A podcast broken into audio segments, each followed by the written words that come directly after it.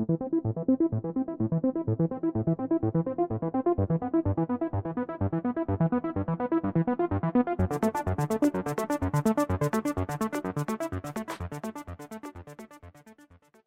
Gün TV'den herkese merhabalar. Bir Ankara Notları programıyla daha karşınızdayız.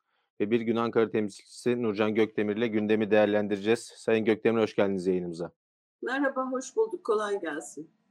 Teşekkürler. Tabii e, ülkemizin birinci gündemi deprem ve depremle ilgili gelişmeler de devam ediyor. Ancak enkaz kaldırma faaliyetleri devam ederken Erdoğan'ın hakaretleriyle her geçen gün yeniden muhatap oluyor halkımız ve bizler. Erdoğan son olarak adi, namussuz, terbiyesiz gibi ifadeler kullandı. Geçen haftaki programımızda MHP lideri Devlet Bahçeli'nin hakaretlerini gündemde değerlendirmiştik. Bu hafta da Erdoğan'ın hakaretleri gündemde. Öncelikle bu hakaretlerin ve artan tonun, seviyenin arka planında acaba ne vardır? Sizin değerlendirmeniz nedir? Evet. Ee, bir haftaya daha deprem gündemiyle başlıyoruz. Maalesef bu kabus ülkenin üzerine çöktü ve giderek daha da ağırlaşıyor. İktidar bu manzarayı düzeltmek, bu enkazı kaldırmak e, konusunda e, zorluk çektikçe daha da fazla saldırganlaşıyor. Ülkenin e, iktidar dışında kalan tüm kesimlerinin görüş ayrılıklarını bir tarafa bırakarak, hayattaki duruşlarını bir tarafa bırakarak kucaklaştığı, bir araya geldiği, yan yana durduğu bir ortamda iktidar maalesef e, bu kötücül dilinden vazgeçmiyor.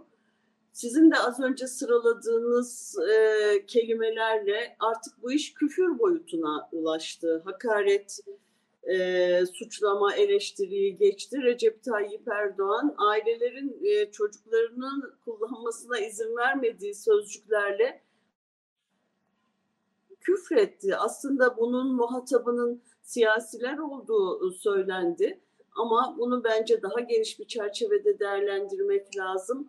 Bu küfür aslında çadır isteyen, cenazesini enkazın altından kaldırmak isteyen, sıcak bir çorba isteyen, e, çare bekleyen herkese yapıldı. Çünkü e, Recep Tayyip Erdoğan e, iktidarın uygulamalarından şikayet eden herkese olan tahammülsüzlüğünü bu sözlerle sergiledi. E, bu ilk gün itibariyle sürüyor aslında. Erdoğan depremin ikinci günü AFAD'da karşımıza çıktığı karanlık bir e, görüntüyle de aynı şeyleri sergilemişti. Ha o zaman küfretmiyordu, şimdi küfretmeye başladı.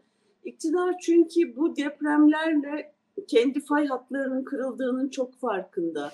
Beceriksizliğinin, organizasyonsuzluğunun, ülkeyi içine sürüklediği hantallığın çok farkında. Deprem bunların her şey hepsinin su yüzüne çıkmasına sebep oldu ve 20 yıldır kibre dayalı olarak kurdukları imparatorluk sarsılıyor. Sıradan derneklerin e, yardım toplamasının, aralarında e, sol sosyalist gençlerin öne çıktığı sivil toplum kuruluşlarının deprem bölgesine gidip yaraları sarma çabalarını kişiselleştiren iktidar bununla küçük düşürüldüğünü, köşeye sıkıştırıldığını düşünüyor ve saldırganlığı giderek de artıyor. Tabii bir de şu korku var. 99 depremiyle iktidarı kazandığı düşünülen AKP iktidarının yine bir depremle gidecek olması korkusu koltuk kaybetme kaygısı o kadar öne çıktı ki Recep Tayyip Erdoğan çok rahatlıkla e, televizyonlardan, yayınlardan e, az önce de söylediğim gibi muhatabının salt siyasiler olduğunu düşünmüyorum.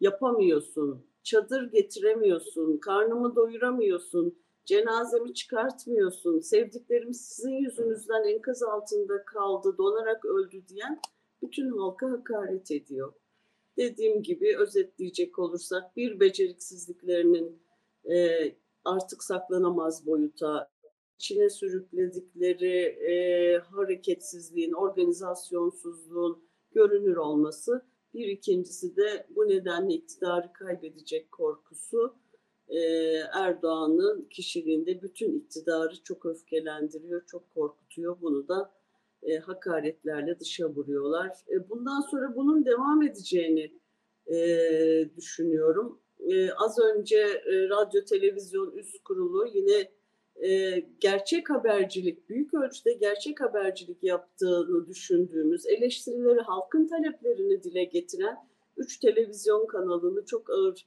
bir şekilde cezalandırdı. E, bunların sürmesini bekliyorum. İktidar evet, Tele1, Tele1, Halk TV ve Fox TV. Fox, Fox TV. Ayrıca ekşi sözlüğe de erişim engeli getirildi. Onu da hatırlatalım.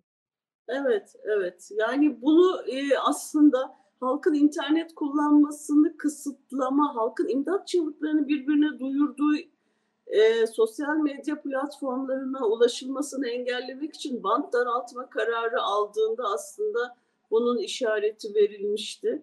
E, duyulmasın, konuşulmasın, tepkiler dile getirilmesin diye her şeyi yapan iktidar tüm güçlüklerle bunu duyuran, e, deprem bölgesinde gerçekten nelerin yaşandığını, e, salon salomanje çadırlar olmadığını, insanların çadıra ulaşamadığını, e, aman da ne güzel antresi de varmış bu çadırların dışında söylemlerin ekranlara, mikrofonlara yansımasını istemediği için bu cezaları e, ver veriyor ve vermeye de devam edecek. Beceriksizleştikçe bu baskı artacak diye tahmin ediyorum.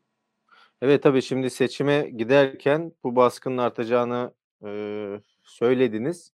Ama seçim yapılacak mı? Bunu tartışıyorduk bir hafta önce. 14 evet. Mayıs tarihi önceden dillendirilmişti. Evet.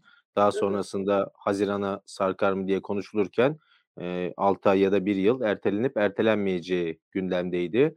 E, evet. Bu gündem hala tazeliğini koruyor mu? Ankara'da ne konuşuluyor? E, seçimin en son yapılması gereken tarih 18 Haziran biliyorsunuz kamuoyunun da bildiği gibi. E, bu takvim çok sıkışmaya başladı. Aslında yeterince gecikildi denilen bir noktada deprem yaşandı ve hakikaten siyaset tamamen ülkede o anlamda siyaset durdu. E, bu süreçte öncelikle seçimlerin ertelenip ertelenmeyeceği tartışıldı bildiğiniz gibi.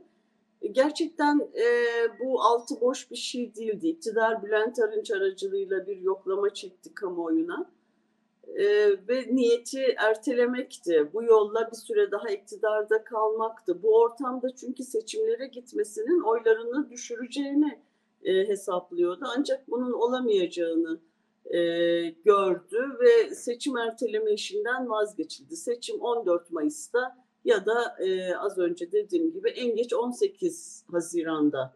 Mutlu e, işte 18 Haziran tarihi biraz kafalarda e, soru işaretleriyle karşılanıyor. Recep Tayyip Erdoğan erken seçim kararı almadan e, aday olamaz değerlendirmesiyle ama hiçbir şekilde zaten biliyorsunuz onun e, aday olamayacağı gibi bir görüşü yok.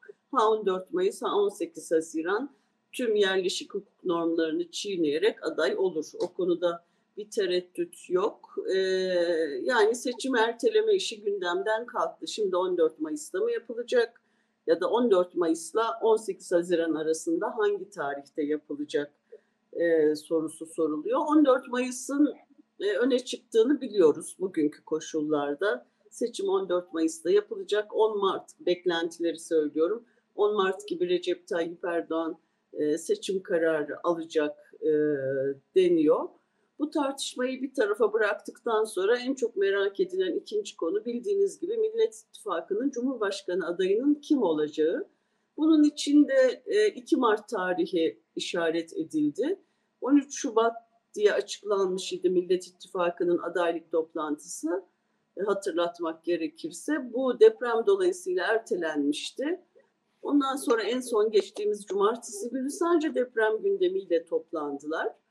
E, o toplantıda e, e, sadece takvimin konuşulduğu duyuldu.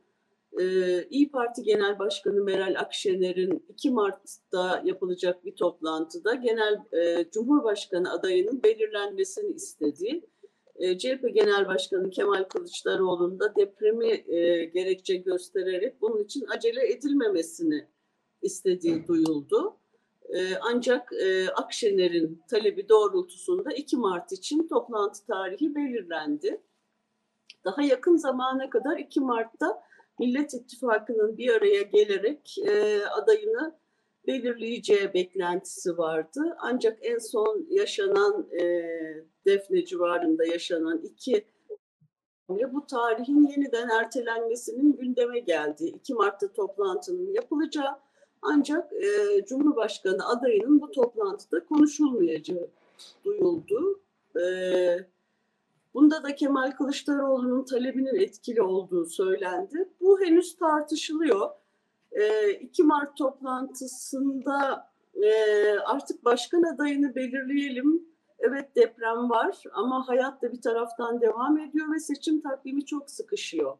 Ee, görüşünü dillendirenler var ama ağırlıklı görüşün 2 Mart toplantısında sadece ve sadece yine depremin ve bunun yanı sıra bu arada komisyonların sürdürdüğü e, ittifak seçime nasıl gidileceği çalışmaları var biliyorsunuz. Onlar büyük ölçüde netleşmeye başladı. Bunu konuşarak yeni bir tarih belirlenmesi. Bunun da e, büyük olasılıkla 2 Mart'tan sonraki hafta olması beklentisi ortaya çıktı. Siyaset çok değişken. Yani tamamen zaten Ankara siyaseti çok karışık ve belirsiz yürüyordu.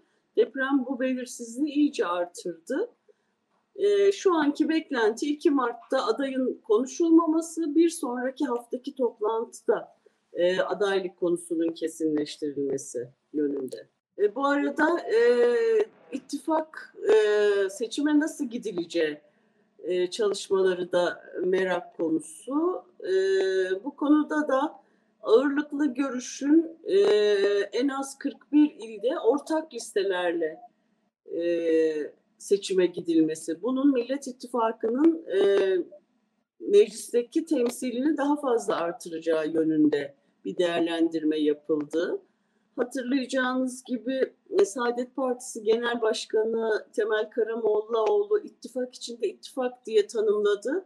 Bir modelden söz etmişti. Saadet Partisi, Deva Partisi ve Gelecek Partisi'nin tek listeyle seçime gitmesi önerisi idi bu. Ama buna Deva Partisi Genel Başkanı Ali Babacan karşı çıktığı için bu model gündemden çıktı. Ee, en az 41 ilde ortak listeyle seçime gidilmesi görüşü de partilerin teşkilatlarında ve gönüllerinden geçirenler nezdinde e, çok da kabul görmediğini biliyoruz. Bu konuda da tartışmalar yürüyor. Çünkü bunun özellikle CHP'nin meclisteki temsilini azaltacağı değerlendirmeleri yapılıyor. Bunu söyleyenlere de Genel Başkan Kemal Kılıçdaroğlu'nun hangi partinin kaç sandalyeyle temsil edildiği değil, ittifakın kaç partiyle temsil ed kaç e, sandalyeyle temsil edildiği yanıtı verdiği ve e, şu anki öne çıkan modelin en az 41 ilde ortak liste oluşturulması, bunun mümkün olduğu kadar genişletilmesi e, yönünde ama bu konudaki tartışmalarda, çalışmalarda henüz sürüyor, kesinleşmedi.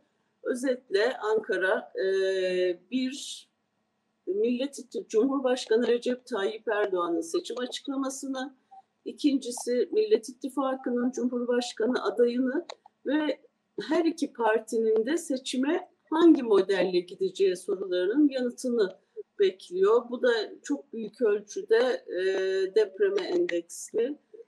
E, önümüzdeki günlerde bunun nasıl gelişeceğini, nasıl şekilleneceğini hep birlikte göreceğiz. Ancak şu anki manzara Ankara'da böyle siyaset yavaş yavaş ısınmaya başladı.